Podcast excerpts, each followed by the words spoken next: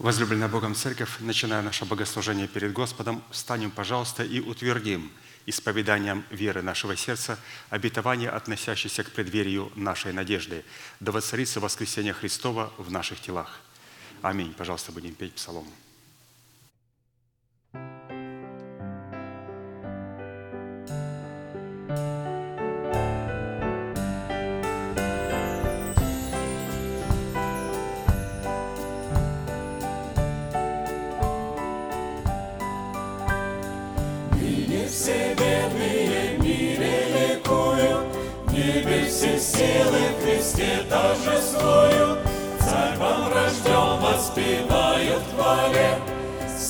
Слава Вышний Богу, мир на земле.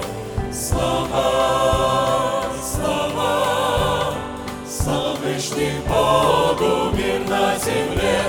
Слава,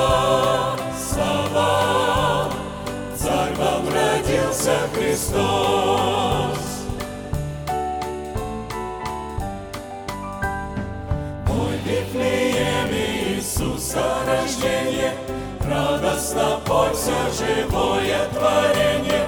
Пойте святые с венцом на челе, Слава Вышний Богу, мир на земле. Слава, слава, слава Вышний Богу, мир на земле. Слава, слава, Царь вам родился Христос.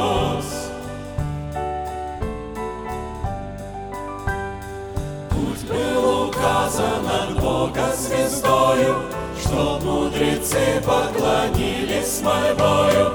Много даров мудрецы принесли, Знали владенец царь неба земли. Слава, слава, слава Вышний Богу, мир на земле. Слава, родился Христос.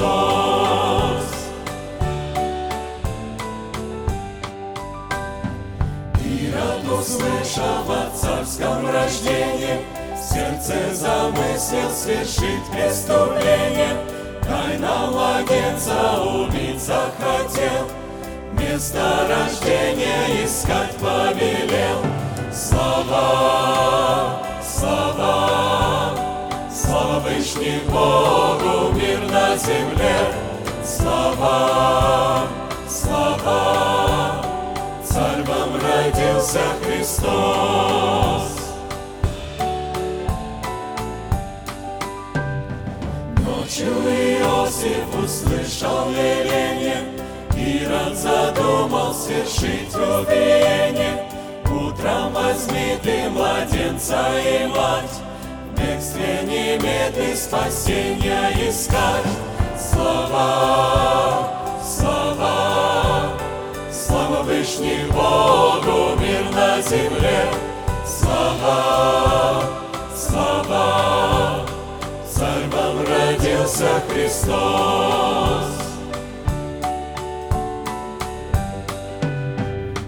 Ирод с войсками детей избивает, Царь же младенец Египет ступает.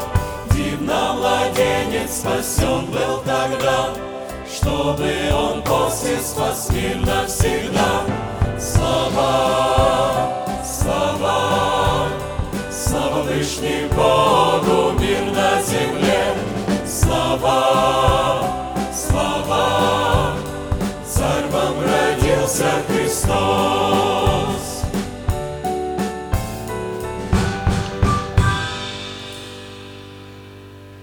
Склоним наши головы в молитве. Дорогой Небесный Отец, во имя Иисуса Христа, мы благодарны имени Твоему Святому за вновь представленную привилегию быть на месте, которое очертила десница Твоя для поклонения Твоему святому имени. И ныне позволь наследию Твоему во имя крови завета подняться на вершины для нас недосягаемые и сокрушить всякое бремя и запинающий нас грех. Да будут прокляты в этом служении, как и прежде, все дела дьявола, болезни, нищета, преждевременная смерть, демоническая зависимость, всевозможные страхи, депрессии, разрушения, косность, невежество – все это да отступит от шатров святого народа Твоего. И ныне встань, Господи, на место покоя Твоего Ты и ковчег могущества Твоего, и да облекутся святые Твои спасением Твоим, и да возрадуются пред лицом Твоим. Дай нам больше от Духа Твоего, пропитай нас Духом Твоим святым, позволь нам найти светлое лицо Твое. Мы благодарим Тебя, что это служение представлено апостолом Аркадием в Твои божественные руки – и мы молим Тебя, продолжай вести его рукой сильную и превознесенную. Великий Бог, Отец и Дух Святой. Аминь. Будьте благословены, пожалуйста, садитесь.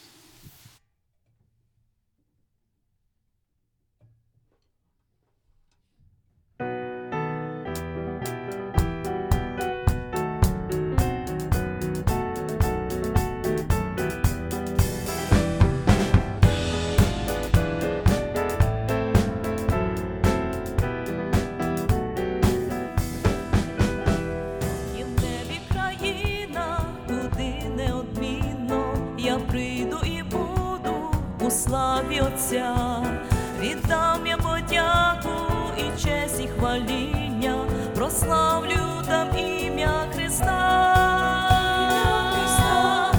Небеса це країна спокою, небеса, люблю вашу красу, небеса, я йду за тобою, Боже мій,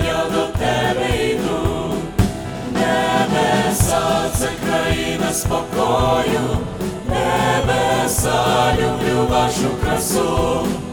Небеса, я йду за тобою, Боже мій, я до тебе йду.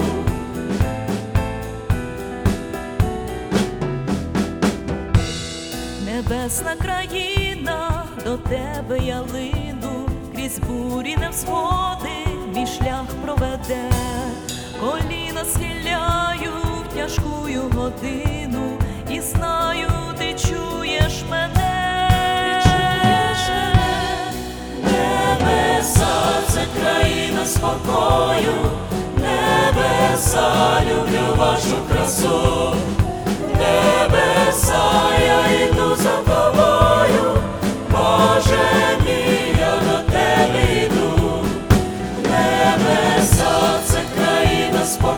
спокою, небеса, люблю вашу красу. Небеса, я йду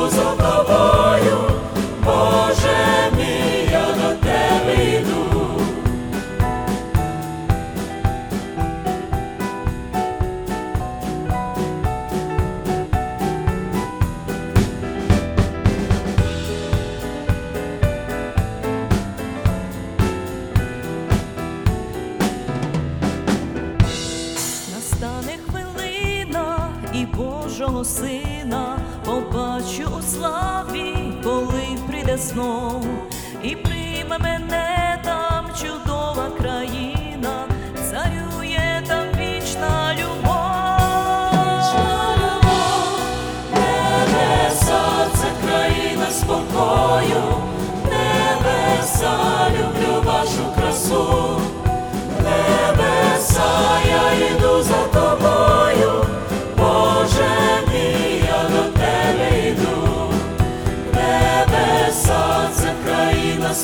спокою, небеса, люблю вашу красу.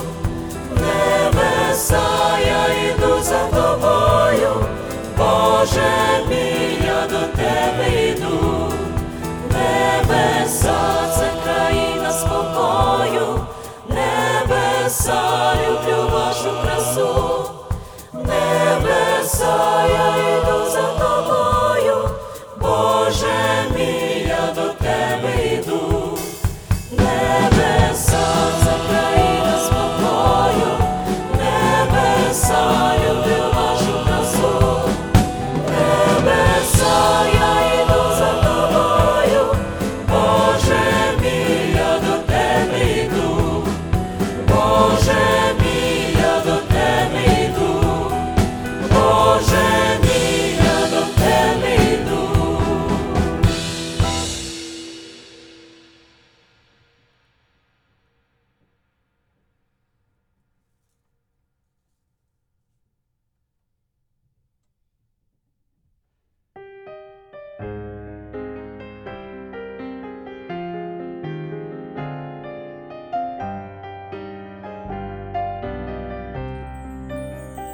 Со мной останься, меркнет луч дневной, Темнее то, останься ты со мной. Друзья бегут и в пытках тесноты, Останусь я, со мной останься ты. Друзья бегут и в пытках тесноты, Останусь я, со мной останься ты. Склонился к ночи мой недолгий день, Померкли радости, сгустилась тень, Везде изменная вражды вокруг, Со мной останься неизменный. Везде изменная вражды вокруг, Со мной останься неизменный друг. Прошу, Господь, останься не на миг, И не на день один, ведь Ты сказал, Что не покинешь Ты друзей своих. Останься навсегда, как обещал, Что не покинешь Ты друзей своих. Останься навсегда, как обещал. Приди не с бурей властелина сил, Но с добрым даром С ответом на мольбы слезой любви. Как друг приди, останься и живи, С ответом на мольбы слезой любви. Как друг приди, останься и живи.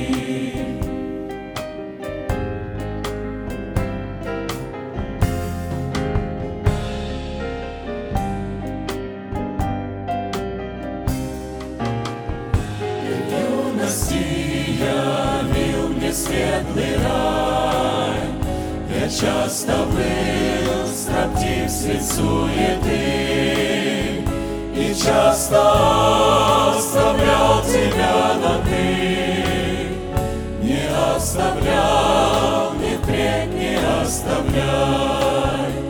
И часто оставлял тебя, но ты не не оставляй. В Тебе нуждаюсь каждый час, Господь, В Тебе лишь сила, чтоб смирялась плоть.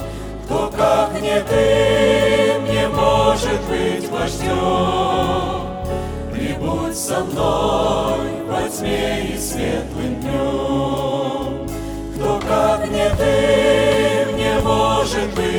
вождем. Прибудь со мной во тьме и светлым днем. Врага лютого не боюсь с тобой, Ни зла в скорбях, ни страха море бед. Бессильна смерть, у ада нет побед. Я буду счастлив, будь лишь ты со мной. Бессильна смерть, у ада нет побед. Я буду счастлив, будь лишь ты со мной. Яви свой крест, когда сомкну глаза. Сияй сквозь тьму, когда кругом гроза. Зажжется день, рассеет ночь скорбей. Со мною вечно будет царь царей. Зажжется день, рассеет ночь скорбей. Со мною вечно будет царь царей.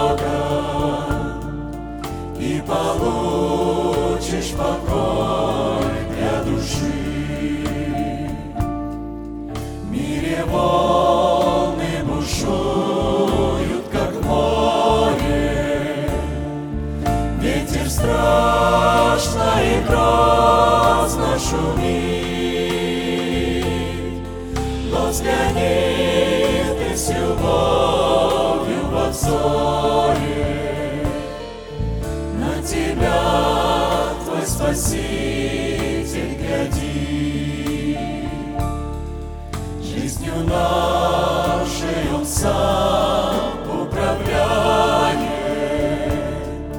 и защиту свою.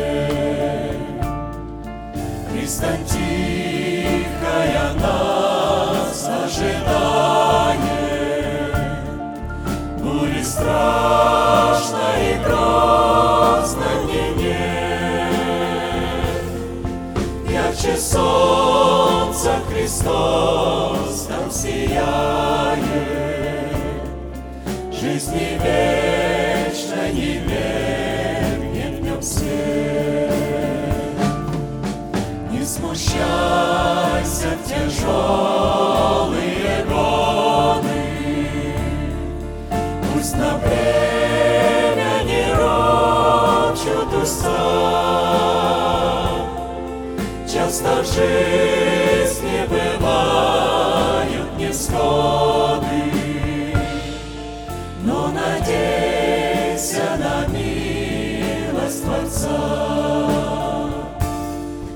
Не забудь, что Христос твой Спаситель тебя ради страдал на кресте.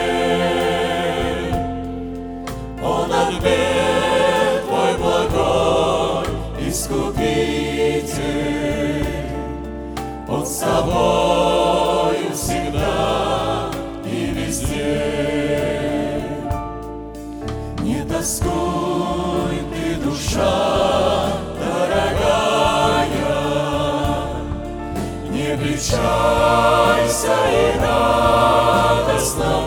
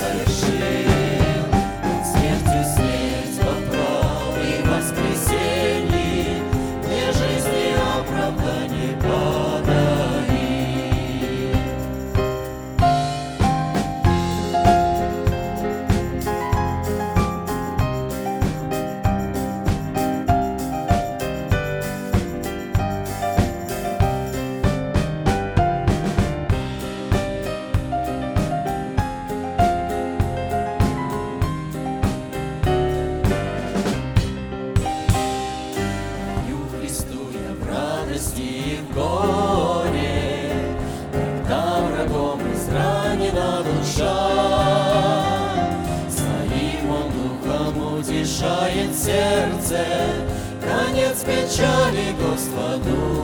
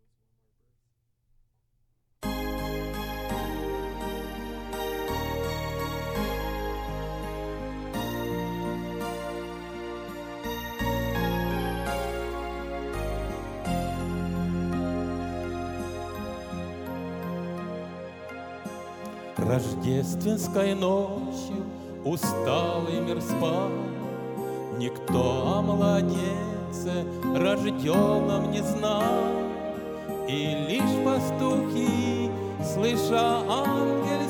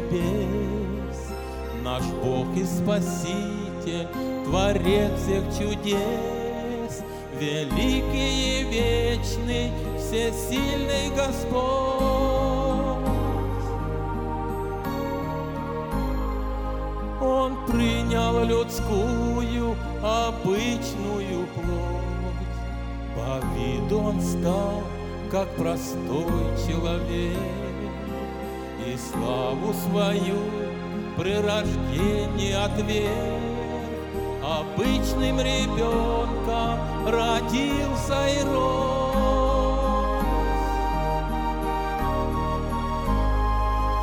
Пришедший на землю с небес наш Христос, Пришел Он во всем, уподобившись нам пришел и сказал, я покой людям дал. Пришел, чтобы взять на себя нашу боль, Пришел показать нам, что Бог есть любовь.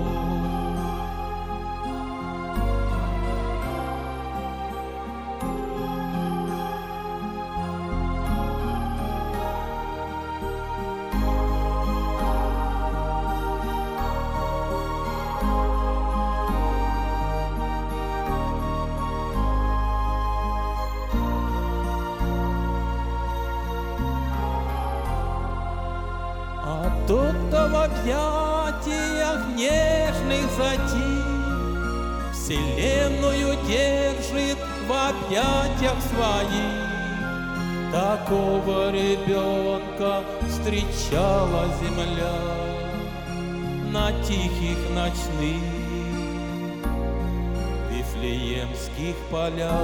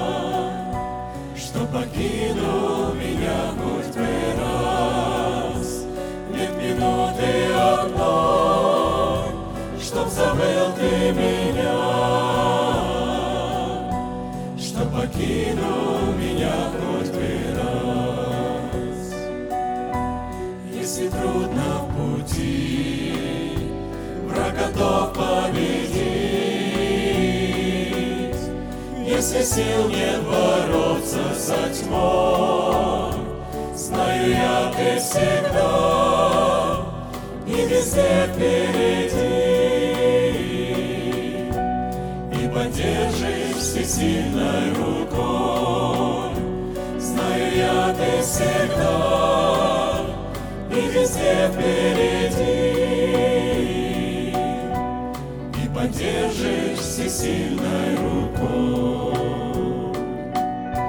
Чем могу я воздать благодарность тебе? Чем могу за любовь заплатить? Все за то, что ты помнишь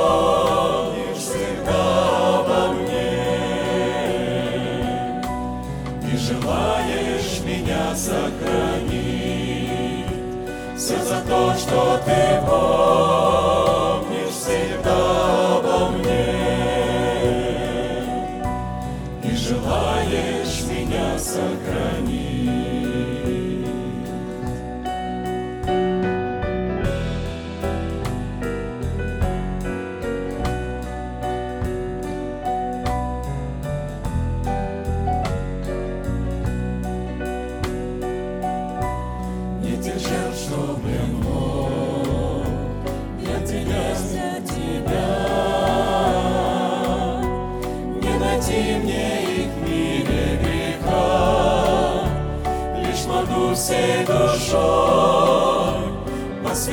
я себя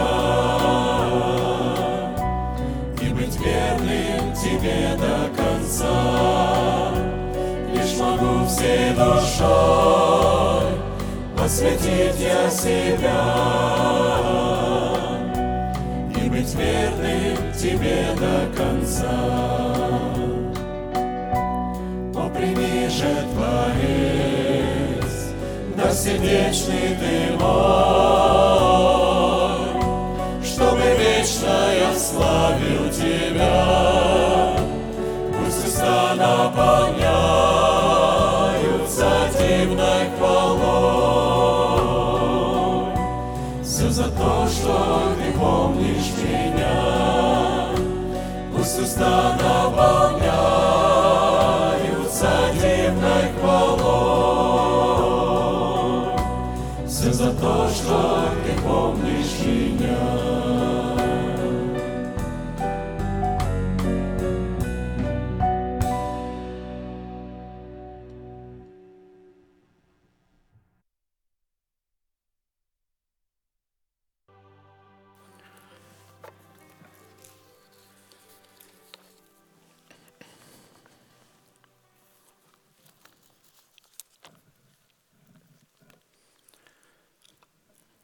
Послание Ефесянам, 4 глава, с 22 стиха. отложить прежний образ жизни ветхого человека и сливающего в обольстительных, в обольстительных похотях, а обновиться духом ума вашего и облечься в нового человека, созданного по Богу, праведности и святости истины. И как всегда, мы опять, опять обратимся к трудам нашего пастыря и будем вспоминать это удивительное слово, которое он получил от Бога и приложив много усилий и затрат, передал нам. Название, как он назвал эту проповедь или серию проповедей, «Право на власть отложить прежний образ жизни, чтобы облечь свои тела в новый образ жизни». И, конечно, хотелось бы отметить, что право на власть, не все это право имеют. По милости Божией нам дана такая возможность, мы обильно насыщены или обогащены Словом Божьим – который нам дал Бог через апостола нашего пастора Аркадия. И кто подвязался, кто поверил этому слову, имеет это право. И когда мы повторяем, зачастую Бог сильно утешает нас, потому что мы многие вещи уже видим, что у нас есть. И это нас утешает, чтобы мы могли это утвердить в себе. Для выполнения этой повелевающей заповеди задействованы три повелевающих и основополагающих глагола – отложить, обновиться и облечься. Э, пастор говорит, мы отметили, что именно от решения этих трех судьбоносных вопросов и будет зависеть, обратим мы себя в сосуды милосердия или в сосуды гнева. А вернее, состоится совершение нашего спасения, которое дано нам в формате залога, или же мы утратим его, в силу чего наши имена навсегда будут изглажены из книги жизни. Мы уже изучаем и повторяем постоянно, какие условия необходимо выполнить, чтобы посредством уже нашего обновленного мышления начать процесс обличения самого себя в полномочия своего нового человека, созданного по Богу во Христе Иисусе в праведности и святости истины. И в общении с пастором пастор опять напомнил, что каждое обетование имеет время. То есть и это обличение, обетование, что мы облечемся, тоже имеет время. Это произойдет во времени. А нам надо сейчас пропитаться этим обетованием, размышлять об этом обетовании, исповедовать это обетование, записать, записать в своем сердце, то есть и показать Богу, что мы готовы. И когда это время придет, мы облечемся, поскольку мы покажем Богу, что мы готовы, мы исповедали, то есть свою веру, сердце – мы ожидали. Мы ясно знаем, как это произойдет. Мы ясно знаем, почему это произойдет. И мы ясно знаем, что это с нами это произойдет. И тогда мы облечемся. Сейчас наше время утвердить это.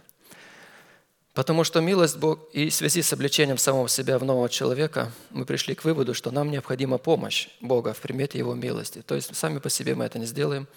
Нам нужна милость Божия, и мы изучаем, как эту милость Божию освободить, или, как сказать, дать возможность Богу, чтобы эта милость нам помогла. Потому что милость Бога является как могущественной и уникальной силой Бога, обуславливающей суть Бога, так и наследием, приготовленным для человека, рожденного от семени Слова истины. Так что, как мы видим, что наследие этой милости или милость как наследие приготовлено только для тех человеков на земле, которые родились от семени Слова истины. Средством же для принятия всякой помощи, выраженной в наследии милости Божьих, является оружие молитвы или поклонения, что мы и учимся. Как молиться, когда молиться, какими словами молиться, что преследовать в молитве.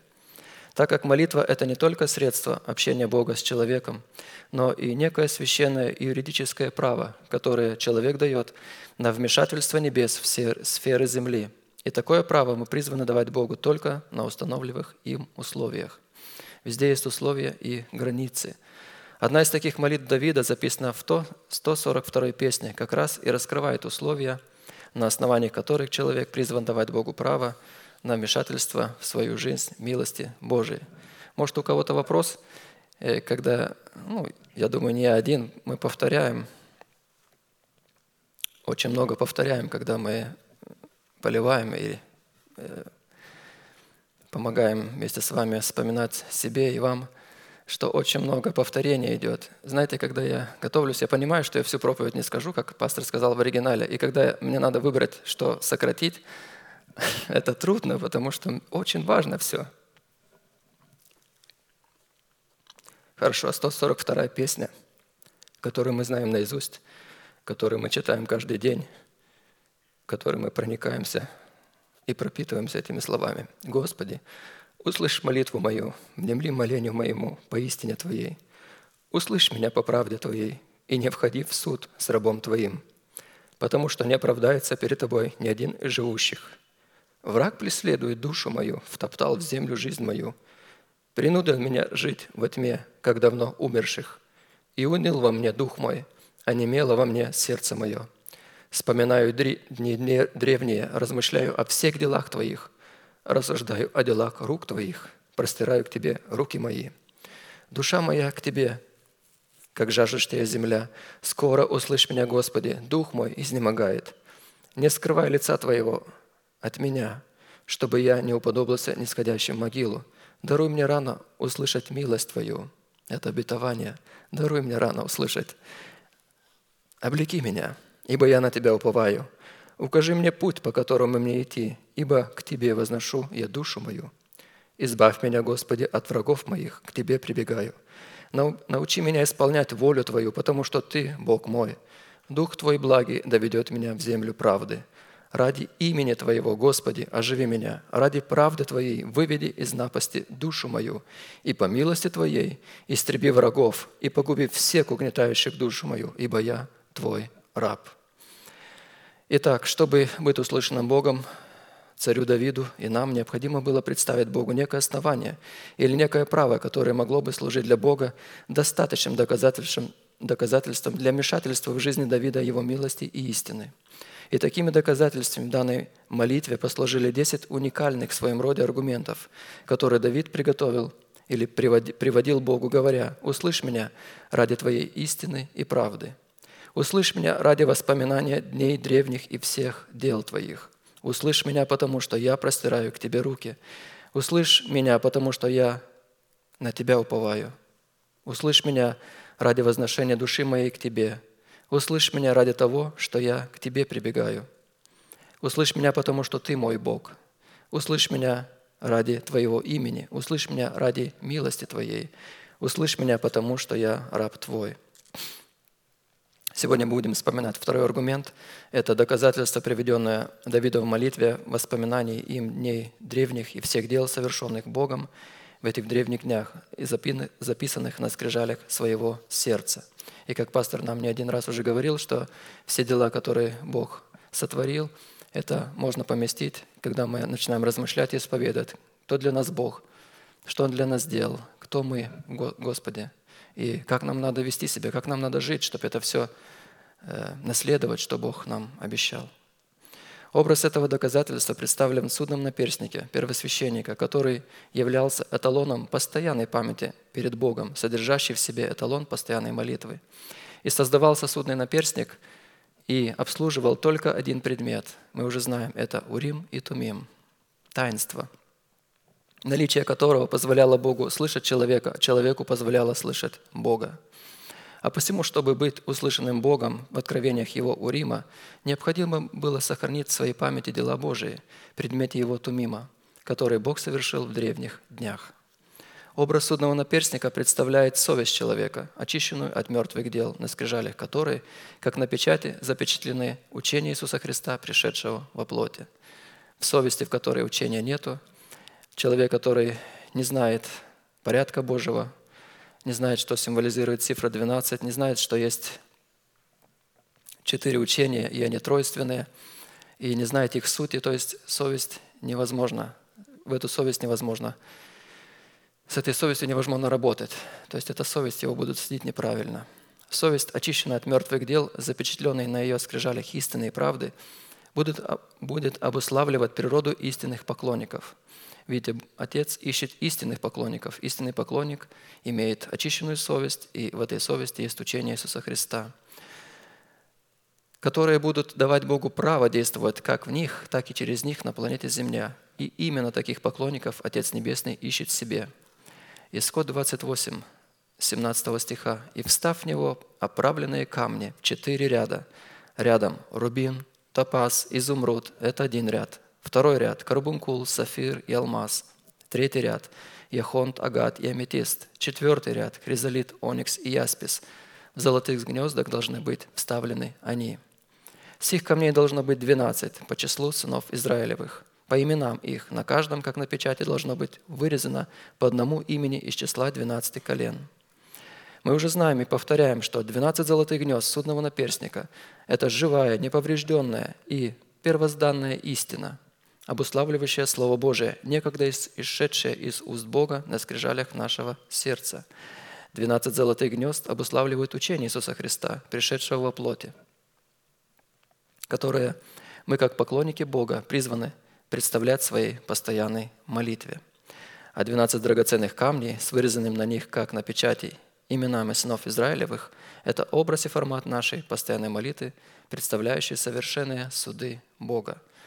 И мы уже научены, что наш драгоценный камень, то есть наша молитва, она была, должна быть отточена или отшлифована так, чтобы э, соответствовало этот золотое гнездо. То есть гнездо не будет меняться. Это золотое гнездо Слово Божие – Перед тем, как мы начинаем молить, молиться, мы думаем, что мы будем говорить, какую цель будем преследовать. И мы ожидаем, чтобы, как мы научены, чтобы Бог начал молитву и закончил молитву. Мы придем к этому еще, будем вспоминать. Отсюда следует, что не золотые гнезда в предмете истины Слова Божия подгоняются по своему размеру, как я и говорил, а и по своей конфигурации, по драгоценные камни. А драгоценные камни в предмете наших молитв подгоняются под размеры и конфигурацию золотых гнезд истины – Постоянная молитва в 12 драгоценных камнях судового наперстника с 12 именами – это молитва неотступная, которая в своем ходатайстве представляет интересы Бога и не отступает от намеченной цели, доколе не получит просимое. То есть из этих слов мы можем понять, что наша жизнь, она, должна найти смысл вечных целей и зарядить себя э, вечными целями, то есть постоянная молитва имеет вечность. Мы имеем цель, и мы не отступим, пока не получим. То есть это пройдет всю нашу жизнь, но мы не отступим, пока не получим. Такой, такая наша цель. Так хочет Господь, чтобы мы узнали Его волю и ожидали, сколько надо на этой земле, сколько вот времени будет, столько ожидать. Устройство судного наперстника выражает себя в способе и средстве, которое управляет, управляет суть постоянной молитвы – необходимой для достижения поставленной для нас Богом цели – устройства Царства Небесного, представленного в дерево жизни. Взращивание в своем сердце дерева жизни – это устроение самого себя в нового человека, созданного по Богу в праведности и святости истины, в дом духовный, священство святое. Поклонников Бога, поклонником Бога мог быть только тот человек, который обладал совестью, очищенной от мертвых дел, или же мудрым сердцем, на скрижалях которого – запечатлена истина в предмете Тумима. В силу чего откровение Божие в предмете Урима могло почивать только в границах истины, которую в сердце человека представлял Тумим, в учении Иисуса Христа, пришедшего во плоти, как написано. «И вот я в сердце всякого мудрого вложу мудрость, дабы они сделали все, что я повелел тебе». Заметьте, что откровение Божие имеет границы. Счастливый человек или ребенок, когда он имеет границы – Святой человек, праведный человек всегда знает свои границы.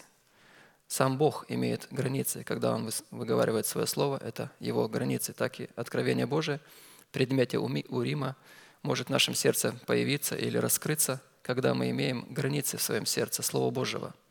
Если у нас нету Слова Божьего, нету учения, то есть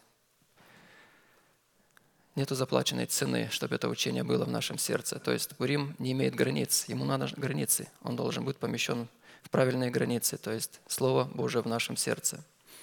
Практически здесь говорится о свойстве мудрости, содержащей в Тумиме и Уриме, и о том, что носители Тумима и Урима являются поклонниками Бога и обладают иммунитетом Святого Духа.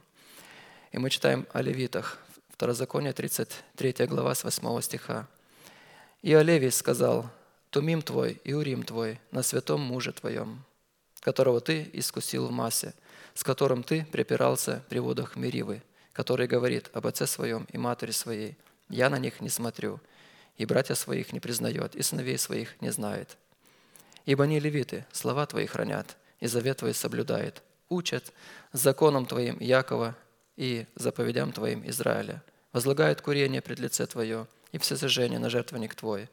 Благослови, Господи, силу Его, и о рук Его благоволи, порази чресла восстающих на Него и ненавидящих Его, чтобы они не могли стоять.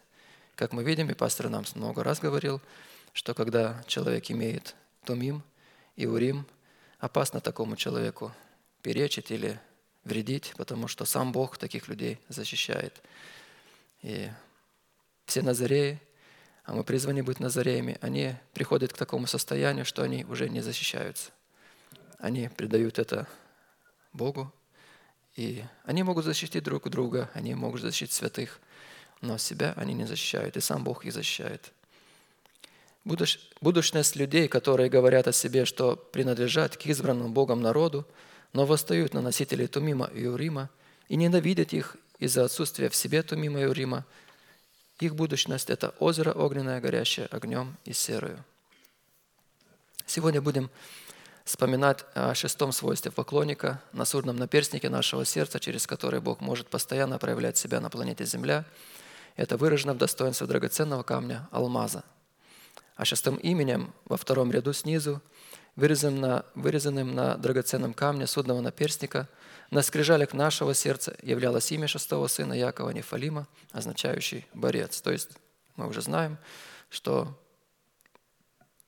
у меня есть это камень, алмаз, там вырезано имя Нефалим, и это означает, что я борец.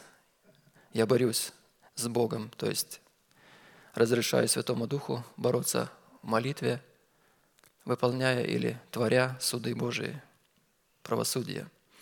Функция шестого принципа в основании постоянной молитвы, с которым нам следует являться постоянной памятью перед Богом, это наша способность позволить Святому Духу пребывать с нами в молитвенной борьбе против сил преисподней, противящихся нам в исполнении воли Божией именем Бога живого. живаго. Иеремия 10.10. 10. «А Господь, Бог есть истина, Он есть Бог живый и Царь вечный, от гнева его дрожит земля, и народы не могут выдержать негодование его. Мы отметили, пастор говорит, что имя Бога Живого являлось форматом клятвы, и категория святого народа, которая не научилась клясться Богом живым или клялась им ложно, подлежала полному совершенному истреблению. Еремия 12, 16, 17. «Если они научатся путям народа моего, чтобы клясться именем моим, жив Господь, как они научили народ мой клясться Ваалом, то водворятся среди народа моего. Если не послушаются, то я искореню и совершенно истреблю такой народ, говорит Господь. Итак, чтобы не быть искорененным и совершенно истребленным гневом Бога, живого, необходимо научиться путям народа Божьего, чтобы клясться именем Бога, Эльхай или Богом живым. Таким путем являются пути заповедей и уставов Божьих – а условием, которое дает право научиться путям заповедей и уставов, чтобы клясться именем Бога Живого, является жажда их познания. То есть мы с вами, по милости Божией, имеем труды пастора, это и есть эти пути, это заповеди и уставы, которые нам объяснит, объяснили, потому что если сами мы читаем, мы не можем понять, нам не дано. И мы имеем труды, и это является путями. И как мы можем понять это все? Оказывается, жажда, которая в нас все сильнее и сильнее растет, я верю. И мы, когда начинаем жаждать, мы тогда начинаем видеть, сколько мы имеем ресурсов, чтобы это взять. Когда человек не жаждет или когда ему что-то неинтересно, он дает сто аргументов, чтобы этого не делать или нет времени. Но когда мы начинаем жаждать,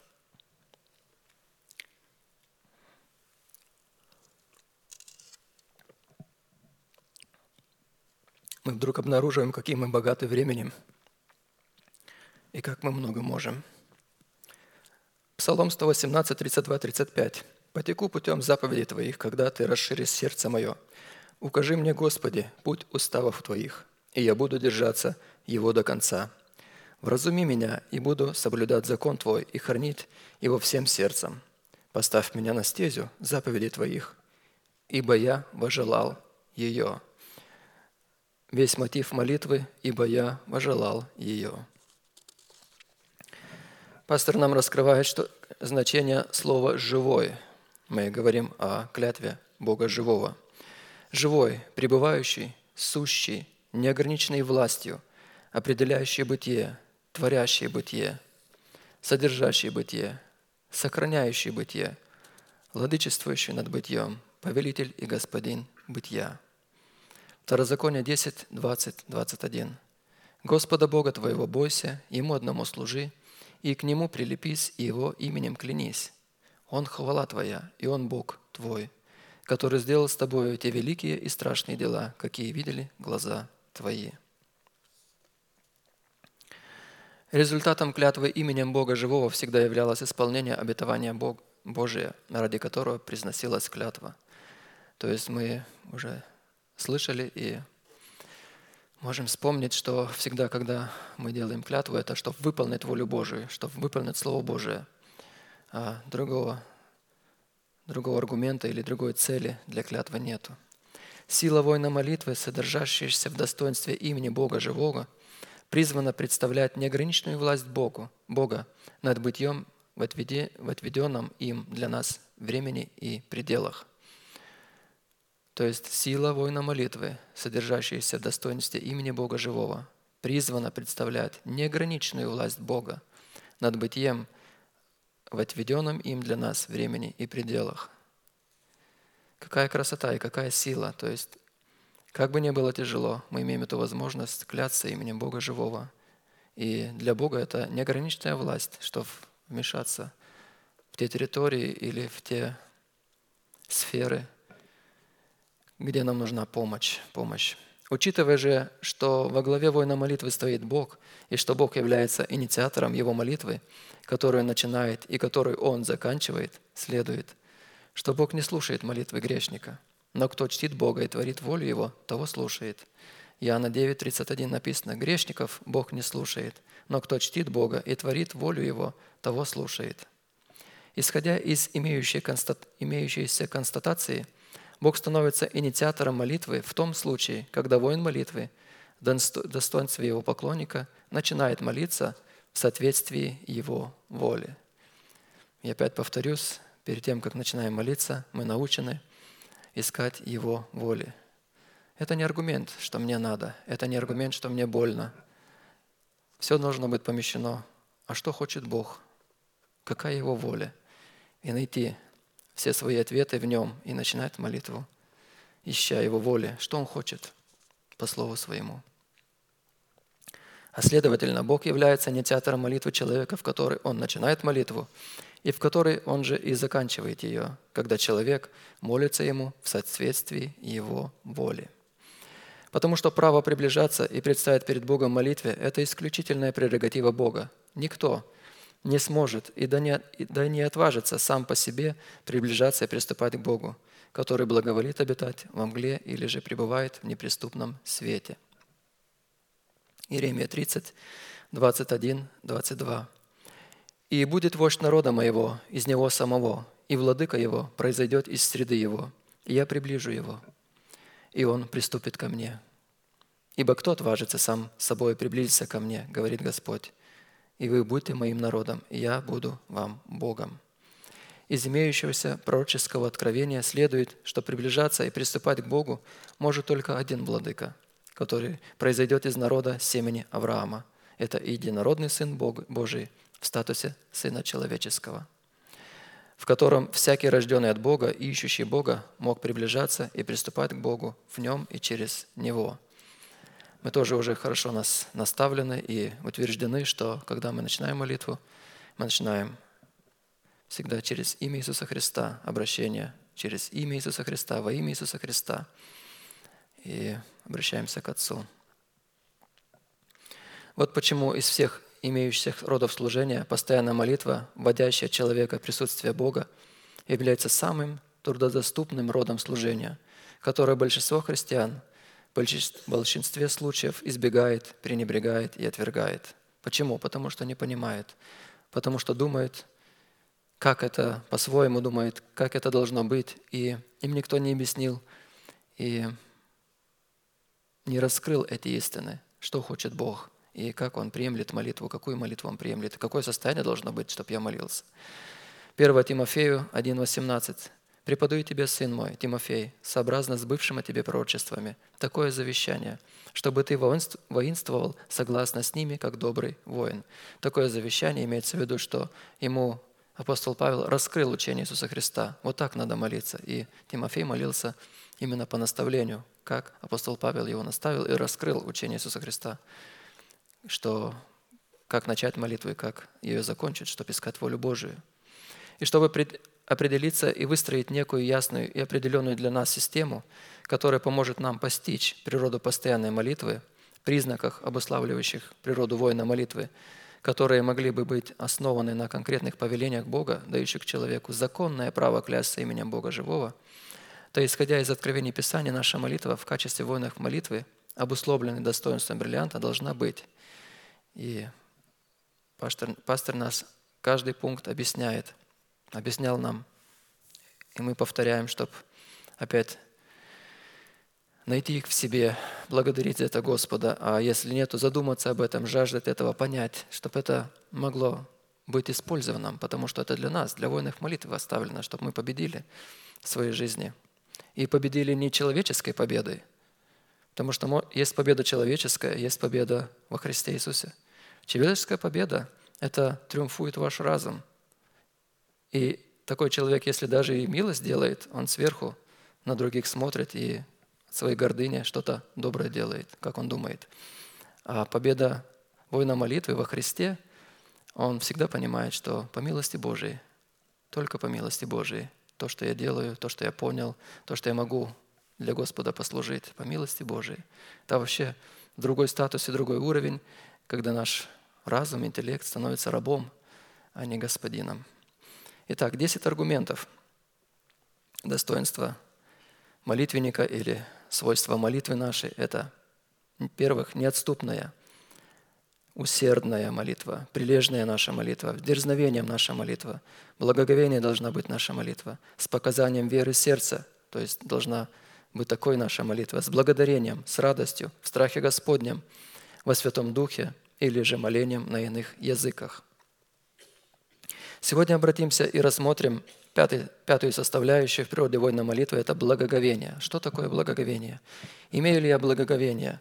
Как проверить благоговение? Моя молитва имеет благоговение? Как понять ее и использовать в своей молитве, то есть иметь эту сос- составляющую? И мы сегодня будем вспоминать, что это благоговение, и несколько моментов, если успеем, пройдем цену, что- нам надо делать, чтобы благоговение было, это атмосфера в нашей молитве, характер. В Писании характер и достоинство, заключенное в слово благоговение, предписывается в молитве как заповедь, как неуклонное предписание и как неотложный военный приказ. То есть, если нет благоговения, для Бога молитва мерзка. Это противление Богу. Из этого нам очень важно понять, что такое благоговение, как, как ее э, а- определить. Невыполнение этого неукоснительного приказа во время военных действий, в которых нам противостоят организованные силы тьмы, рассматривается окончательным разрывом отношений с Богом, что равносильно возмездию второй смерти. Благоговение, как достоинство и атмосфера возрожденного духа, относится к состоянию сердца молящегося, которое призвано присутствовать во всем, что человек не делает с усердием и от души. Поскольку молитва постоянная, значит благоговение тоже присутствовать должно постоянно. Постоянная молитва, будучи явлением неземного происхождения, хотя и творится во времени и охватывает все время, находится вне времени и господствует над временем. И мы помним, как мы, как мы это определяем, как наша молитва господствует вне времени, то есть или над временем, когда мы исповедуем несуществующее как существующее. То есть это уже невозможно временем ощутить. Мы исповедуем того, что наши глаза не видят, а что мы имеем уже в сердце, что Бог нам да- подарил и открыл. Для лучшего понимания значимость элемента благоговения мы возьмем за основание четыре аспекта, пастор нас учит. И чтобы определить суть, содержащуюся в свойстве благоговения, и увидеть безусловную необходимость его присутствия в молитвенной жизни с Богом. Это необходимость. Определение сути назначения благоговения, цена для приобретения благоговения, сохранение и развитие благоговения, плоды и награда благоговения. И как я говорил, мы сегодня вкратце вспомним суть и назначения и возьмем несколько пунктов цены, что, что нам надо заплатить, чтобы это иметь. и что мы платим. По сути дела, как я более чем уверен, что мы просто утверждаемся в этом. Мы найдем это, что у нас уже многие вещи есть, и может какая-то частичка еще истины откро... ну, раскроется в том смысле, что еще яснее мы будем видеть, что такое благоговение. А так много свойств мы уже находим себя, и это сильно утешает нас. Исходя из констатации Писания, определение сути и назначения, заключенное в слове благоговения, как и предыдущих свойствах воина молитвы, напрямую связано с уровнем и качеством нашей веры. В словаре Вебстера слово «благоговение» определяется как смешанное чувство священного трепета, страха и изумления. Учитывая при этом, что под страхом Господним имеется в виду свойство премудрости Божией, в которой человеку хорошо знаком безусловный порядок Бога в поклонении Богу. Очень хорошо э, помнить это, что страх Господень, как, как знать, я имею страх Господень? Нет. Когда я хорошо знаю, какой Божий порядок и как поклоняться Богу. Определение страха Господня. То есть люди многие говорят, я боюсь Бога, э, я имею страх Божий. Хорошо. Знаешь ли порядок, как прийти к Господу, как поклониться Ему? Есть какие-то условия, есть какой-то этикет, как ты приходишь к Нему. Если человек говорит абстракциями или лозунгами, мы можем понять или определить, что ну, нет у него страха Господня, как, как бы он ни хотел. А посему слово «благоговение» употребляется в Писании почти всегда исключитель, и исключительно по отношению к Богу и к Его делам. Однако существует и обратная сторона, пастор говорит, трепета и веры, и в непос... неоспоримое, в неоспоримое всемогущество Бога, которое выражает, не выражает благоговение, а вызывает лишь противоположную сторону страха, в котором содержится мучение, так как в этом страхе отсутствует любовь к Богу. Это бесовский трепет и бесовская вера, присущая всем нечестивым. То есть, когда мы говорим про благоговение, там присутствует элемент страха, но там есть и любовь к Богу. Из этого это положительный страх. Он не мучает, он влечет к Богу. А у демонов, у бесов нет этого. У них только страх – ты веруешь, что Бог един, хорошо делаешь, и бесы веруют и трепещут, написал апостол Яков, 2 глава, 19 стихом. Таким образом, свойство благоговения в молитве предполагает наличие премудрости Божией или знание о том, как следует молиться. Мы уже говорили выше. Истинный трепет – это благоговейное отношение, основанное на знании того, кем для нас является Бог, что сделал для нас Бог. Истинный трепет, выражающий благоговение, это всегда усердная готовность разумного и добровольного повиновения Богу, в котором наш информационный орган стоит во главе нашего эмоционального органа, подчиняя его себе и управляя им и господствуя над ним. Видите? Хорошо вспомнить, что чувствами мы не сможем угодить Богу, мы не сможем послушаться истине. Нам надо будет понимать, что мы сможем быть послушными только информацией. Чувства должны идти за информацией – информационный орган должен вести. А как это? Я знаю. Неважно, как я чувствую, неважно, как мне плохо. Я знаю, что это воля Божия, и делаю. И привожу это в свою жизнь как привычку. По сути дела, пастор когда-то объяснял, что мы приводим себя к привычкам, правильным привычкам. Молиться, поклоняться, чтить субботу. То есть постоянно привычки. Не говорить свое, не говорить лишнего, не передавать. Это привычки худой молвы. И мы вводим себя в эту истину и приводим как закон к себе, в себе. И потом, когда приходят мысли, которые «а попробуй по-другому», эта мысль настолько слабая, или там она не имеет силы, мы можем полностью ее игнорировать. Пока нет привычки, эта мысль может иметь силу. Истинный трепет, выражающий суть благоговения в молитве, это особое состояние не только сердца, но и души, обуславливающее все наши последующие мысли, слова и поступки. Как мы и говорили, раз мы говорим о постоянной молитве, значит, благоговение должно присутствовать постоянно. Вот почему нам, как детям Божьим, надлежит соответствующим почтением относиться к могуществу и господству Бога, к Его абсолютной способности править и к Его абсолютной власти исполнять свою волю и проводить свои решения в жизнь. Что мы и делаем, вспоминая через Слово и размышляя – постоянно, какой наш Бог. У него нет начала. Думай разом. Нет начала. Нет начала. И разом думай, думай. Нет, мой Бог такой. а потом нет конца. Как? Нет конца. Всегда. И разум тогда очень хорошо трезвится, что он ничего не может, и опять начинаем размышлять, а что Бог оставил нам? Такой Бог, мой Отец. Какое назначение призвано выполнять благоговение и каким достоинством Писания наделяет свойство благоговения? Я напомню, пастор говорит антонимы или же противоположности. Первым пять признаков, ну, поскольку мы на пятом остановились, потому что на фоне антонима всякого признака лучше и яснее видится свойство и характер самого, самого признака молитвы. Допустим, неотступность, как мы можем проверить себя? Есть ли у меня неверность и непостоянство? Нету. Значит, я неотступен. Усердие, противление, антоним противления. Имею я противление? Не имею, значит, я имею усердие. Прилежность, антоним лень. Ленюсь я или нет? Если не ленюсь, значит, я прилежный. Дерзновение, антоним дерзость. Дерзю я или я имею дерзновение? Благоговение, антоним пренебрежение и ненависть. Пренебрегаю я Словом Божьим или имею я ненависть или нет? Ненависть Богу мы не можем показать. Мы обычно это покажем святым. Имею я ненависть на святых братьев и сестер или нет? И Слово Божие пренебрегаю или нет? Если нет, значит, у меня есть благоговение, но я должен обозначить его. Хорошо. Псалом 49, 16, 17. «Грешнику же говорит Бог, что ты проповедуешь уставы мои и берешь завет мой. Это место Писания меня шокирует меня. Грешник говорит, что он проповедует и берет завет Божий. Грешник проповедует, берет завет мой, уста, то есть он исповедует что-то и ненавидит наставления Божие и слова Божии бросает за себя. То есть он никогда не применяет себе. Он церкви, он думает, что он спасен, он говорит ярко, громко, может быть, и всем громогласно, или как это сказать, красиво говорит, что он верующий человек.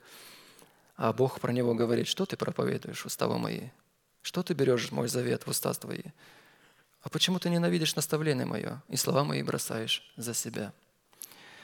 И пастор нам дает обширное такое, раскрывает свойства что такое благоговение, что такое благоговеть, и что такое благоговеющее, и что такое благоговеть благостью.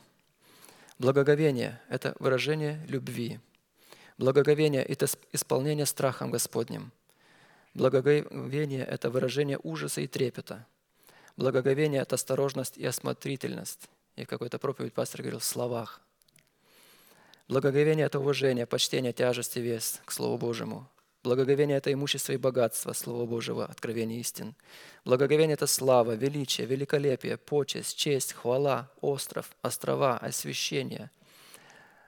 Мы это уже сделали, но есть опасность из острова стать полуостровом.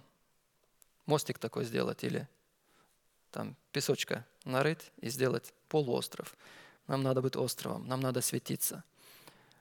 Что бы ни стало, или что бы ни стало на пути к вашему посвящению, вы должны ну, уже понимать, что этого стоит. Нам надо осветиться, нам надо, чтобы нас окружила вода, чтобы нас окружило Слово Божие, эти границы, в которые мы сами себя помещаем, Слово Божьего. Благоговение – это милость из овечьей шкуры. Благоговеть – это светить Бога, являть верность во веки и веки, выражать любовь к Богу и к Его Слову. Благоговеть – это быть разбитым или сокрушенным – Благоговеть – это трепетать, умиляться, быть исполненным ужаса. Благоговеть – это быть пораженным ужасом. Благоговеть – это получать, приобретать, приводить с собою в ужас. Благоговеть – это сокрушать, разбивать, поражать ужасом, приводить в смятение. Что такое благоговеющее? Благоговеющее – это боящийся Бога, трепещущийся перед Богом, устрашенные Богом, возлюбившие Бога, поклоняешься Богом, являющийся верность Богу, являющие верность Богу, испытывающие ужас и наводящие собою ужас, получающие исцеление в лучах восходящего солнца правды, что мы ожидаем. Благовед благости – это быть исполненным добротой, быть исполненным непорочной радостью, получить благо и добро от Господа, иметь благополучие и благоденствие, наполнить имуществом дом свой. Хорошо, сейчас вкратце мы вспомним, что такое благоговение, чтобы вспомнить, и потом перейдем к цене. Благоговение молитвы – это радостное выражение любви человека к Богу и к Его святому имени. Если мы находим это в себе, значит благоговение молитвы у нас присутствует. В этом пункте мы еще отметили, что отсутствие благоговения молитвы – это неприятие любви, истины для своего спасения. Многие откинули эту любовь к истине или истину про эту любовь, Божью любовь, и они потеряли спасение. Второе. Благоговение молитвы – это способ для приготовления ковчега спасения для своего дома, осуждающее весь мир и делающее нас наследниками праведности по вере. Это очень важно, когда мы приняли спасение, мы приняли спасение для своего дома. И мы перед Господом должны быть уверены и благодарить за это Бога, что я спасен и дом мой. Это неразделимо. Бог подарил нам это спасение даром. И мы должны понимать, что когда мы приносим плод Духа, когда мы утверждаемся в своем спасении, спасается и наш дом. Так Бог определил, и мы должны это постоянно исповедать и благодарить за это Господа. Благоговение молитвы – это способ почтить Бога, чтобы Он получил возможность помиловать нас. В этом пункте мы вспоминали, что при отдавании Богу десятин и приношений сеять в дух, а не в плоть, что означает в своих приношениях искать горнего и помышлять о горнем. Мы вспоминали, что забота об благоговении молитвы – это забота об очищении своего сердца от мертвых дел, чтобы служить Богу живому и истину. Благовение молитве – это способность отличать ложное божество от Бога живого и следовать за Богом живым. Благоговение молитве – это готовность и способность прощать своих обидчиков, чтобы таким образом передавать возмездие за нанесенный нам урон Богу. Как мы уже говорили, раз мы призваны быть Назареями, Назарей приходит к тому, что отдается в руки Бога и говорит, «Я твой слуга, и я починил себя Твоему Слову, и Ты мой защитник, охрани меня». И он пропитывается или этим понятием, что, как пастор нас научил, что Святой Дух, Он не может тоже, Он не защищает себя. И мы становимся такими, понимая, что э, придется пострадать, что за истину нам просто так не пройдет. Я имею в виду, что наша жизнь, когда мы посвятимся нам придется платить цену, и не всегда мы сможем, и практически мы перестанем защищать себя, понимая, что Господь защитит нас, а мы пройдем это достойно. Готовность и способность прощать. То есть люди иногда нас могут не понять, ну и что? То есть, если брат или сестра, то есть мы можем снисходить, потому что мы все разные. И Бог уникально работает с каждым. И не всегда так, как я понимаю или как мой опыт говорит, подойдет брату или сестре. И во времени, может, не всегда так же. Но когда мы понимаем, что по милости Божией я все имею, или переживаем, что Господь опять поднимает нас и говорит, ты же в моих руках, ну что ты так переживаешь? Иди. И ты осознаешь, что и рядом такой же брат или сестра переживает эту милость того же Отца, который любит нас и учит нас, чтобы мы утвердились в этих истинах. И самое важное понять, что мы уже видим, где зло и где добро, в совести, учение у нас есть. И не важно, сколько мы будем падать, потому что совесть всегда нас будет осуждать, мы всегда будем очищаться и отказаться, и отказываться. И все тверже и тверже сможем утвердиться в этих истинах и Ничто не сможет нас потом останавливать, потому что эта искренность или эта любовь и истина, которая в нас, она становится непоколебимой. И когда мы прощаем, Богу это нравится. Он тогда не смотрит на то, что мы делаем ошибки, а мы делаем ошибки, каждый из нас. И Он покрывает и говорит, ничего, ты пройдешь, потому что основ, ты основу понял, ты сумел научиться прощать. Не всех надо прощать, мы знаем, научены, кто наш ближний. А ближних надо прощать. Очень быстро надо прощать. Хорошо. Четвертое. Благоговение молитвы – это состояние, в котором Бог заключает с человеком завет жизни и мира. И мы помним, что завет жизни и мира – это не обрезание крайней плоти, а обрезание сердца. Только тогда происходит этот завет мира, жизни и мира. Благоговение молитвы проверяется по нашему отношению к высшему авторитету Бога, которым является Его Слово, обусловлено в нашем сердце страхом Господним. И мы говорили, как определить страх Господний. Мы знаем, как поклоняться, и мы знаем, как молиться. Пятое. Благоговение молитвы – это условие быть услышанным Богом, чтобы Он получил возможность спасти нас от смерти. Бог ничего не может сделать, пока об этом не попросят молитве с благоговением. Сильный вопль, очень интересная и важная мысль. Сильный вопль, слезы во время нашего кризиса. У нас бывают кризисы, и мы плачем. И у нас бывают трудные ситуации. Сильный вопль и слезы во время нашего кризиса, без наличия в них благоговения, не могут нас спасти от смерти. Видите? Мы должны понимать, что благоговение должно присутствовать постоянно. Благоговение молитвы – это блаженство, спасающее нас от ожесточения сердца и от беды. Благоговение молитвы – это способ освящения посредством покаяния, в котором мы получаем возможность отделиться от производителя греха. Благоговение молитвы – это решение человека Божия не советоваться с плотью и кровью. И именно в этом вопросе очень важно. Когда мы падаем, в тот момент начинает говорить наша плоть. Ну, то есть дьявол, ветхий человек. Когда мы приходим к Господу, и возрождаемся от слова истины, наш характер не, не, тот момент не поменялся еще. И в основном две категории, может есть и больше, но в основном две категории людей. Они волевые люди и маловолевые, или слабой воли люди каются. Волевые люди, они своей волей очень много могут достигнуть, когда они покаялись. И Бог с ними работает, чтобы привести к тому, что по милости Божией. И те люди, которые слабой волей, которых и так всю жизнь не получилось. Они получили радость, они получили спасение, но где-то остается при каждом падении, что ну, ты такой вот и был, такой и останешься.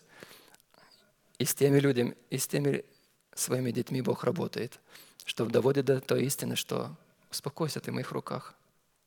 Что может уже случиться? Вперед.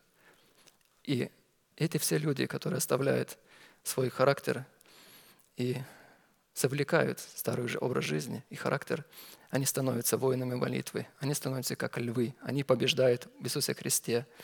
И их воля уже становится подчиненной Слову Божьему. Там уже не отличишь, какой он был раньше. Это непоколебимые люди.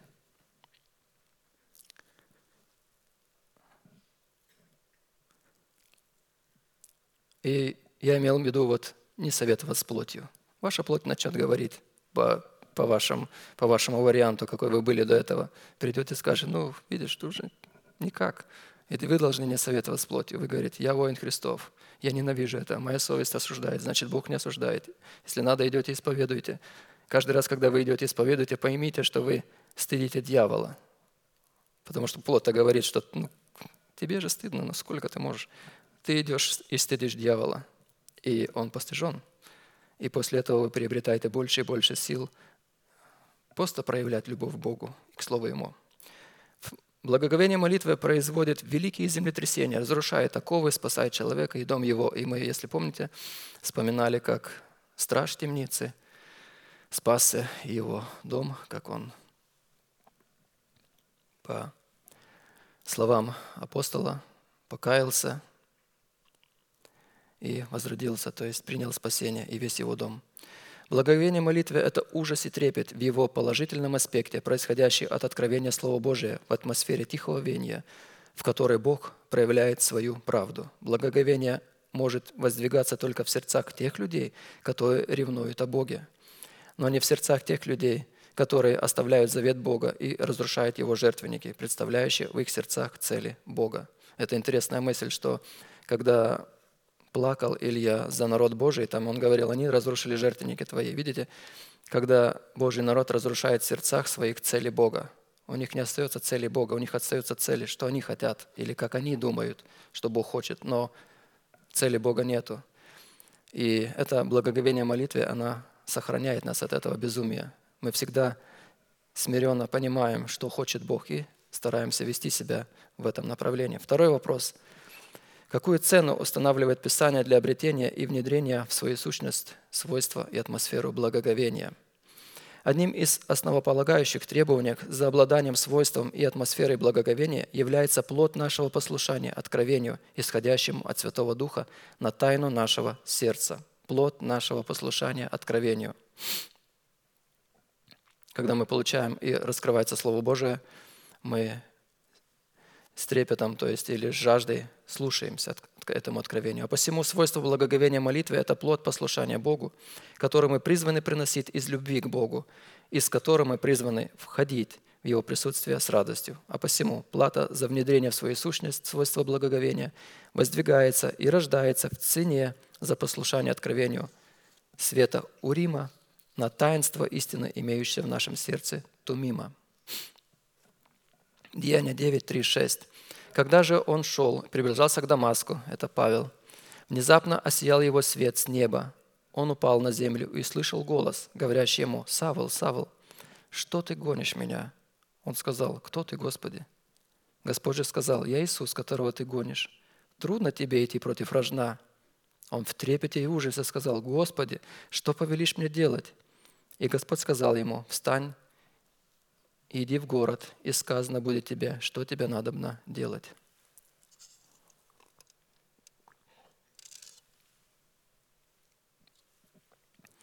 В данном событии, событии религиозное жестокосердие и ревность Савла, действующие не по рассуждению, были остановлены откровением голоса, исходящего из света, превосходящего свет солнца.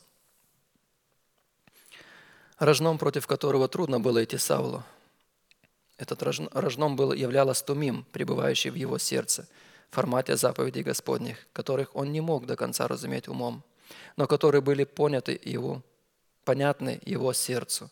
И такое разобщение между его сердцем и его умом являлось для него внутренним дискомфортом и мучением. И когда он через откровение свыше осознал причину своего внутреннего дискомфорта и мучения, то он в трепете и ужасе сказал, «Господи, что Ты повелеваешь мне делать?» В данном случае трепет и ужас, возникшие от откровения Урима, являлись выражением благоговения, воздвигнутого послушанием откровению, исходящему их из сверхъестественного света. Вот какими словами живописал Иов откровение Урима, пришедшее в его сердце, в трепет перед Господом – Иова 36, 32, 33. Он сокрывает в дланях своих молнию и повелевает ей, как кого разить. Треск ее дает знать о ней. Скот также чувствует происходящее, и от всего трепещет сердце мое, и подвиглось с места своего. Аналогичную картину же описал и пророк Исаия, когда Бог привел его сердце в трепет посредством своих откровений. Исаия 21, 24. Грозное видение показано мне. Грабитель грабит, опустошитель опустошает.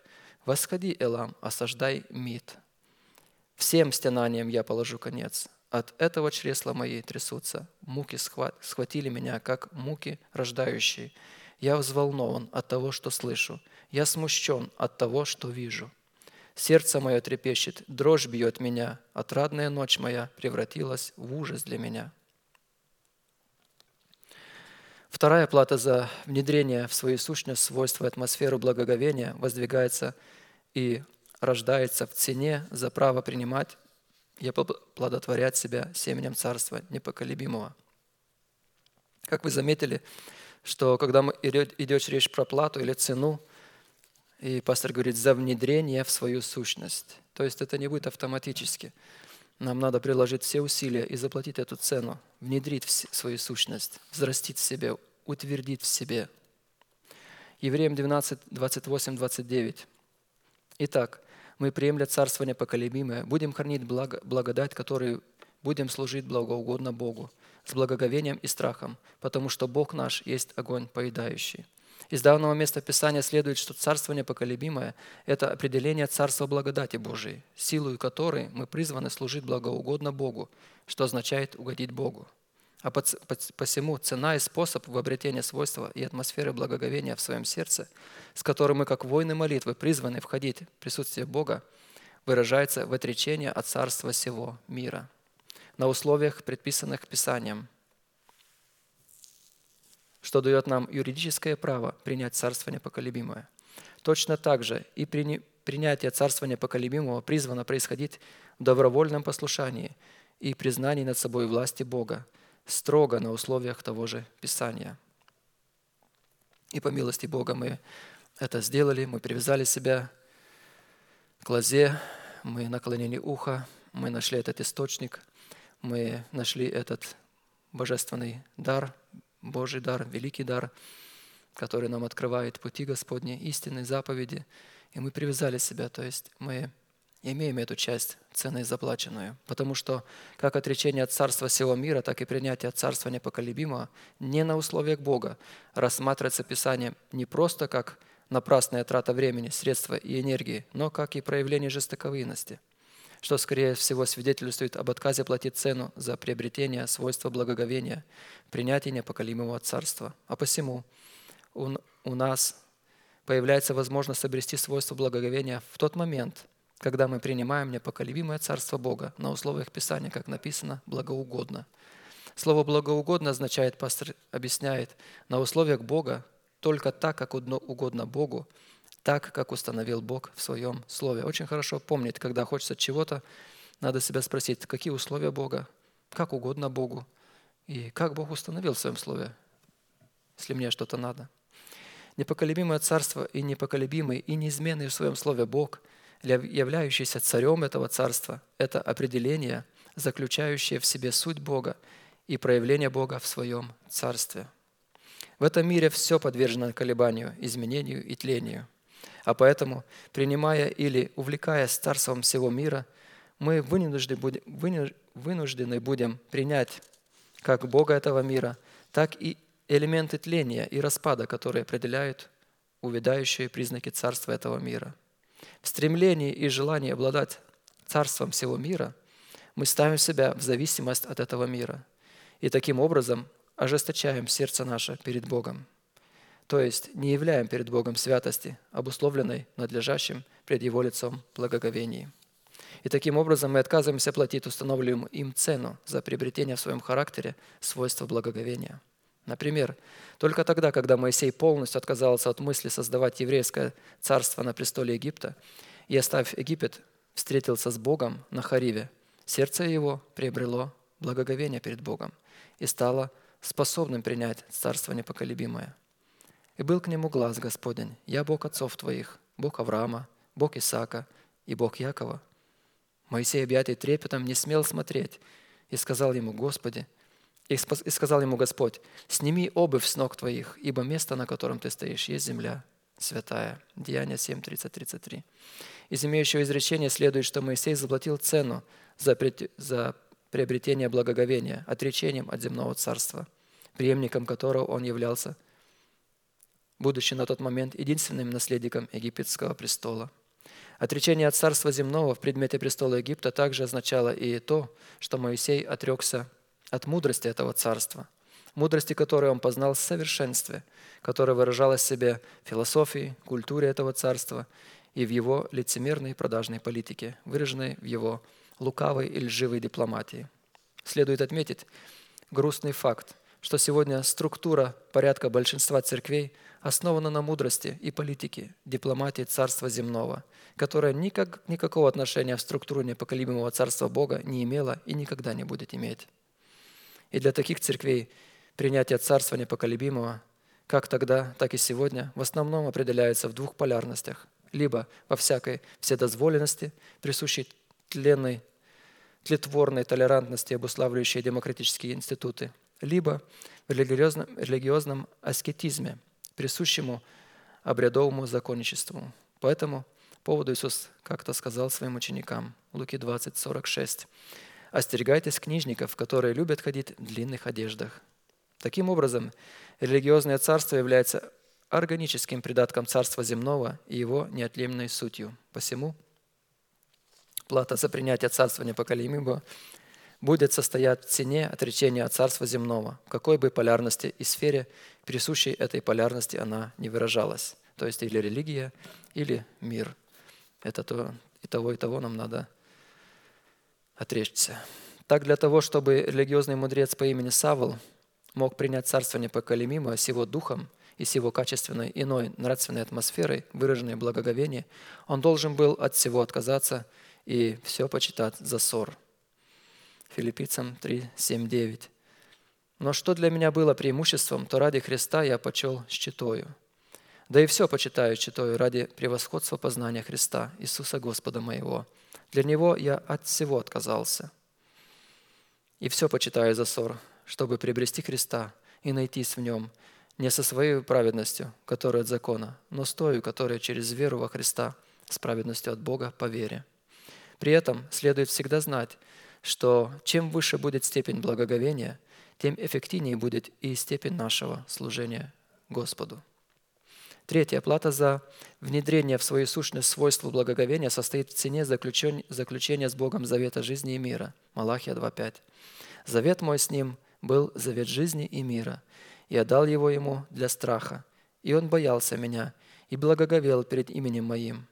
Следует сразу пояснить, что завет, который Бог, как мы раньше уже говорили, что Бог заключил с народом израильским на Синая, в обрезании крайней плоти никакого отношения не имел и не мог иметь к завету жизни и мира, который Бог дал колену Левия, чтобы левиты в лице сыновей Аароона могли приступать к Богу для священнодействия.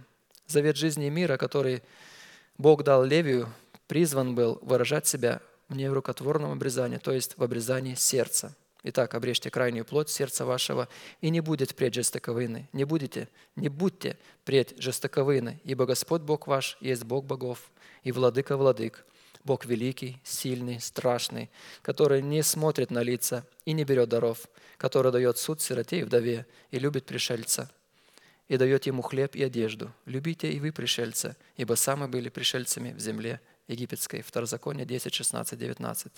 А посему, чтобы приступать к Богу живому и истинному, обрезание крайней плоти было недостаточно. Необходимо было обрезать свое сердце. В противном случае священник, приступающий к Богу с необрезанным сердцем, истреблялся из народа своего. Именно поэтому Давид, как царь и священник Бога по чину Мельхизедека, благодаря принятию завета жизни и мира в нерукотворном обрезании мог сказать слова – которые никоим образом не имели отношения к обрезанию крайней плоти. Псалом 31, 1-2. Псалом Давида, учение. «Блажен, которому отпущено беззаконие, и чьи грехи покрыты. Блажен человек, которому Господь не вменит греха, и в чем духе нет лукавства». В нашем случае заключение завета мира, жизни и мира также состоит в обрезании нашего сердца, которое обуславливается смертью для своего народа, смертью для своего дома, отца, который противится истине, и в смерти для желаний ветхого человека с делами его. Это желание души, не, а, не умершей и не воскресшей для Господа. И такое заключение завета жизни и мира с нашей стороны возможно только после того, когда мы посредством сотрудничества нашего креста с крестом Христовым оставим младенчество. А посему, если цена за заключение завета мира и жизни, выраженной в смерти – для своего народа, смерти для своего дома отца и смерти для желаний ветхого человека с делами его не будет заплачено, мы никогда не сможем облечься в достоинство благоговения, которым мы могли бы почтить Бога и обрести Его благоговение. Луки 14, 26, 27. «Если кто приходит ко мне и не возненавидит отца своего, и матери, и жены, и детей, и братьев, и сестер, а при том и самой жизни своей, тот не может быть моим учеником. И кто не несет креста своего и идет за мною, не может быть моим учеником, моим учеником. Тоже уникальное место. Оказывается, много людей следует за крестом и не несет своего креста. Кто не несет креста своего и идет за мной, видите? Удивительно. Хорошо, четвертое. Плата за внедрение в свою сущность свойства благоговения состоит в цене, дающей способность приносить Богу плод правды. Посему, так говорит о доме Якова Господь, который искупил Авраама. Тогда Яков не будет в стыде, и лице его более не побледнеет. И когда увидит у себя детей своих дело рук моих, то они свято будут чтить имя Мое и свято чтить святого Яковлева и благоговеть перед Богом Израилевым. Тогда блуждающие духом познают мудрость, и непокорные научатся послушанию. Исайя 29, 22, 24. Дети, которые являются делом Бога, это образ плода нашего Духа. Мы это хорошо знаем. Который мы взрастили благодаря нашему сотрудничеству с истинной Слова Божьего и личностью Святого Духа, открывающего тайну семени Слова Божия, которым мы в свое время облетотворили себя. Дело в том, что в данном пророчестве речь идет о таких детях, которые умерли и которых человеку невозможно увидеть. Исходя из имеющего пророчества, когда мы увидим дело рук Божьих – плода к воскресению, у нас появится возможность и способность свято чтить имя Бога Живого и благоговеть перед Ним. И хорошо нам известна история, 3 Царств, 17, 14 стиха. Речь идет о вдове и Илии. «И пошла она, и сделала так, как сказал Илия. И кормилась она, и он, и дом ее несколько времени. Мука в катке не истощалась, и масло в кушине не убывало, по слову Господа, которого он изрек через Илию. После этого заболел сын этой женщины, хозяйки дома, и болезнь его была так сильна, что не осталось в нем дыхания. И сказала она Илии, что мне и тебе, человек Божий, ты пришел ко мне напомнить грехи мои и умертвить сына моего.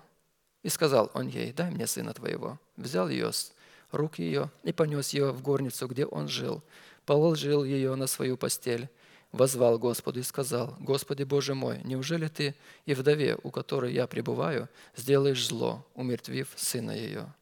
И простершись над отроком трижды, он возвал Господу и сказал, «Господи Боже мой, да возвратится душа отрока сего в него». И услышал Господь голос Илии, и возвратилась душа отрока сего в него, и он ожил. И взял Илия отрока, и свел его с горницы в дом, и отдал его матери – его и сказал, Илья, смотри, сын твой жив. И сказала та женщина Илии, теперь я узнала, что ты человек Божий, и что Слово Господня в устах твоих истина. Это вдова уникальна, если вы отметили, что при встрече с Ильей она уже клялась именем Бога Живого. Плюс она с таким легкостью послушала словам Божьим – и поверила, что она не умрет. Потому что она говорила, что я вот сделаю и умру с сыном. Она имела плод, она имела сына. Она приняла Илью, кормилась, все было хорошо. И вдруг сын умирает. Можно уже видеть, что она и так благоговела. Она приняла пророка, она жила Словом Божьим, она имела плод – но плод умирает. И оказывается, мы сможем благоговеть по-настоящему, когда наш плод будет нам возвращен в воскресении, как пастор говорит. Те обетования, которые, кажется, уже умерли, они оживут. И все исполнится во времени. И Бог нам обещал, что Он возродит как мы в смерти, так и в воскресенье мы будем с Ним, и все воспримем от Него. И наш плод будет возвращен, как мы видим. И эта женщина сказала, теперь я знала. Это не то, что она до этого не знала, но придет эта возможность благоговеть перед живым Богом по-настоящему и чтить Его имя. Аминь. Будем молиться.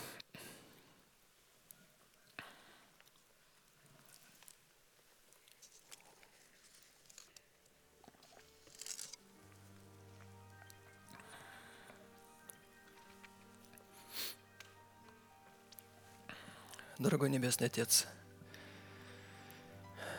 прихожу к Тебе во имя Иисуса Христа и благодарю с народом Твоим вместе за это место, где мы можем собраться и чтить имя Твое, почтить Слово Твое. Благодарим за раскрытые пути Твои, заповеди, истины, откровения, которые мы получаем у источника Твоего – Благодарим Тебя, что Ты научаешь нас, как детей своих, утешаешь, укрепляешь нашу веру и упование на Тебя, на Слово Твое. Благодарим Тебя за эти милости. Мы богатые люди. Мы самые счастливые люди, Господи, потому что Ты нас нашел. Более того, Ты нас поместил в свое тело. Самое безопасное место на планете Земля, на всей Вселенной. Мы благодарим Тебя, что Ты дал нам возможность видеть будущее, и мы можем об этом говорить твердо исповедать перед лицом Твоим. Благодарим Тебя за Твое нетленное богатство, которое Ты так обильно нам даруешь через эти откровения, истины. Благодарим Тебя за милость Твою на наследии нашем, которое Ты нам открываешь. Господи, если не Твоя милость, мы не были бы здесь, и мы не познали бы Тебя, но Ты смиловался к нам – мы ответили благодарностью, и Ты опять смиловался и открываешь нам Слово Свое, такое Слово, что мы можем питаться. Вокруг голод, а мы живы. Мы можем кормиться.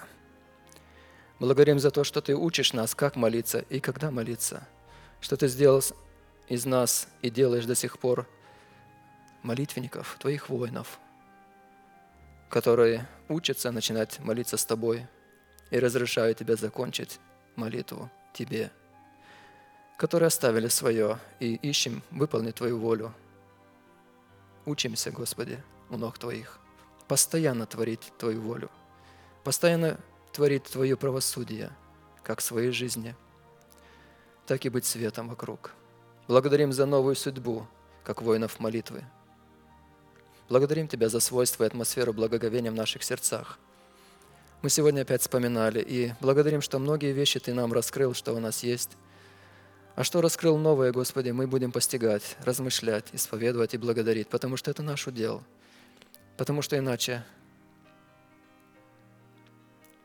Ты сказал, что Тебе не нравится, а мы дети Твои, и мы будем угодить Тебе, угождать всю жизнь, служить Тебе по Слову Твоему. Да будет это укреплено в нас. Благодарим Тебя за то, что учишь нас, как своих детей, соответствующим почтением относиться к могуществу и господству Твоему, к Твоей абсолютной способности править, к Твоей абсолютной власти исполнять свою волю и приводить свои решения в жизнь. Постоянно помнить это и благодарить, что мы Твои дети. Благодарим за то, что, ты, что мы увидим дело рук Твоих в плодах воскресения – и мы будем иметь возможность и способность свято чтить имя Твое и благоговеть перед Ним. Благодарим Тебя за посланника Твоего, которое Ты послал в нашу жизнь, который представляет нам отцовство Твое, из которого уст льется река жизни в Слове Твоем, истинах Твоих, откровениях Твоих. Мы ожидаем, когда придет этот день, когда мы опять сможем видеть лицо к лицу и слышать из Его уст те откровения, которые Ты обильно вложил в его сердце.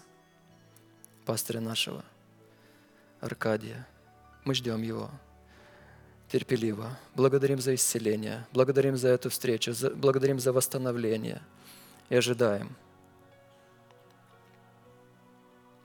Благодарим за милости Твои, Господи, за могущество Твое, которое Ты явил нам. Во имя Отца, Сына и Святого Духа. Аминь. Отче наш, сущий на небесах, да святится имя Твое, да придет Царствие Твое, да будет воля Твоя и на земле, как и на небе. Хлеб нас насущный, дай нам на сей день, и прости нам долги наши, как и мы прощаем должникам нашим. И не веди нас во искушение, но избавь нас от лукавого, ибо Твое есть царство, и сила, и слава во веки. Аминь.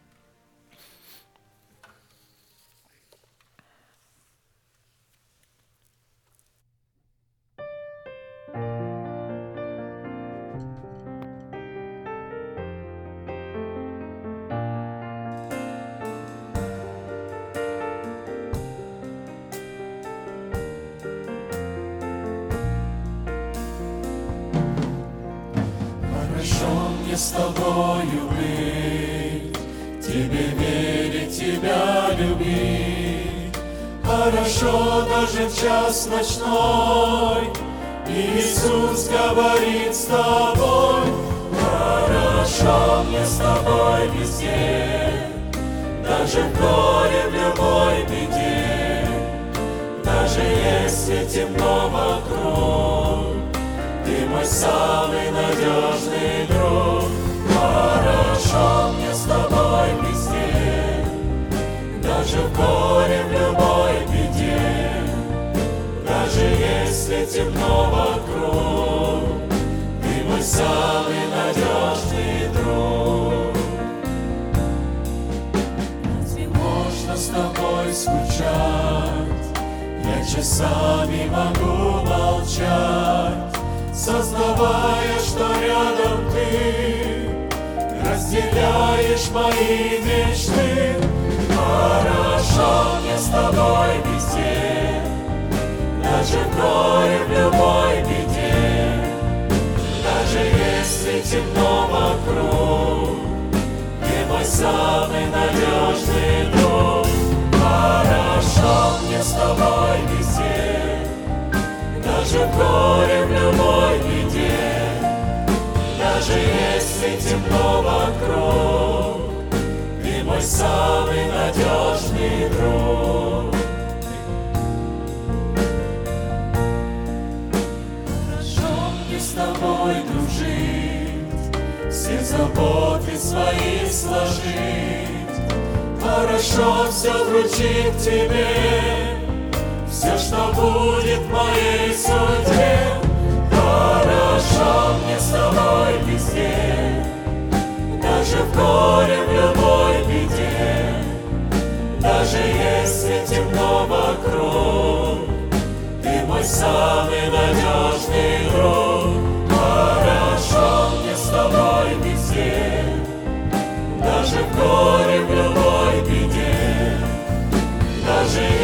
темно вокруг Ты мой самый надежный друг Ты мой самый надежный друг Ты мой самый надежный друг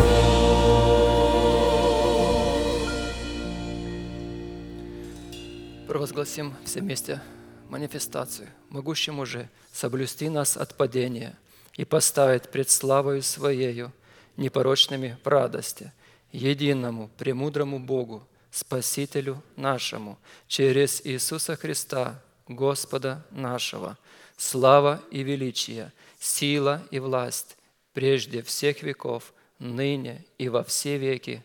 Аминь. Наше служение закончено. И как наш пастор говорит, можете поприветствовать друг друга. Следующее служение будет в пятницу в 7 часов вечера в этом месте.